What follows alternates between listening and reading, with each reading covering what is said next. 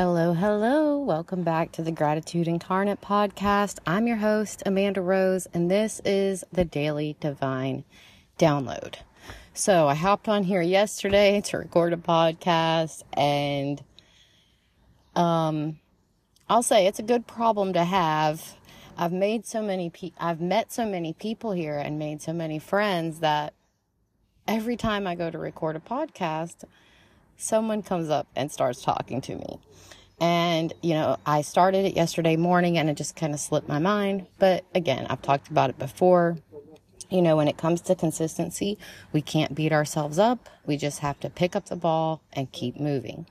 So, today I want to talk about that. Um, at the beginning of the year, um, I don't really set New Year's resolutions. I just have, you know, I set a mantra an affirmation, and I have a theme for the year that I want to focus on. In the past, it's been, you know, creating wealth, creating health, and I kind of I wanted to build on that more. And I've talked about the different types of wealth before, and I'll talk about it more in depth in another podcast episode. But one of the f- biggest forms of wealth that we can have is relationships and healthy relationships. And that's what I wanted to focus on this year was calling healthy relationships into my life.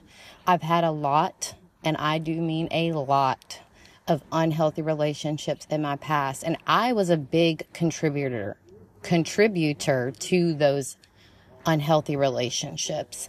And in the past few years, I've worked on healing myself, the relationship with myself, and that's allowed me to be open to this new concept this year of cultivating these healthy relationships, not only with the people that are already in my life, but with new people as well. So, let me think of how I want to say this. When we're calling in healthy relationships, we have to know who is coming into the relationship, and that starts with ourselves, okay? I learned this from Bob Proctor.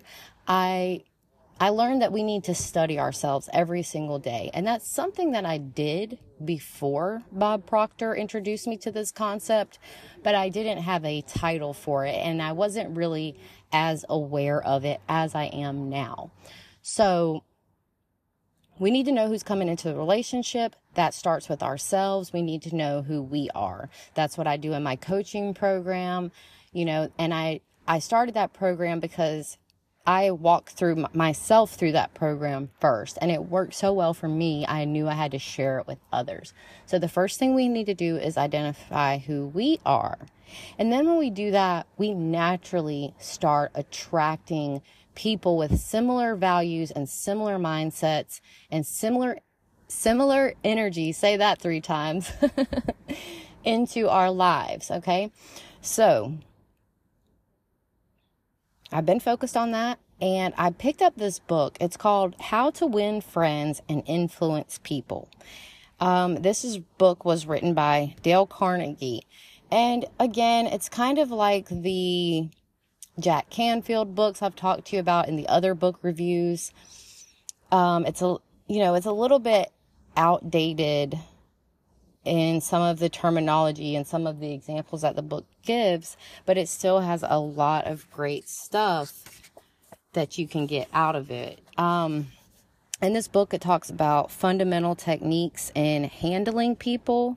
You know, like how do we treat people?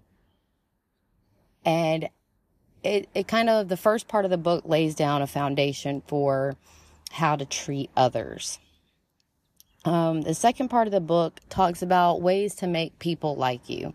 And, you know, I know that sounds kind of like maybe shallow, but it's really deeper than that. You know, it's about feeling welcome wherever you go. It's about making a good first impression, you know, how to become a better conversationalist. And in the, excuse me, in the third part, it talks about how to win people over to your way of thinking.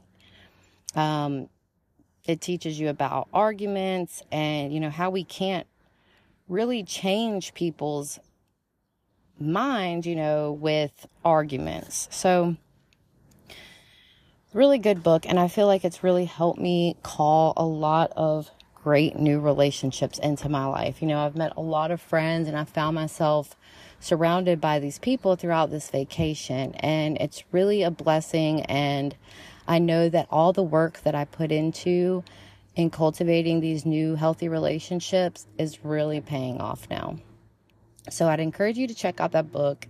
And I'd encourage you to check in with your relationships. Um, if you're feeling like they're not so healthy, you know, ask yourself what you can do what you can do first, okay? Maybe you need to add a little bit more gratitude into that relationship, maybe a little bit more communication, and then just go from there, okay? If you have any questions about this episode or you have any recommendations for future episodes, please reach out to me. You can find me at Gratitude Incarnate on Facebook, Instagram, and you can email me at gratitudeincarnate at gmail.com. Thanks for listening and have a grateful day.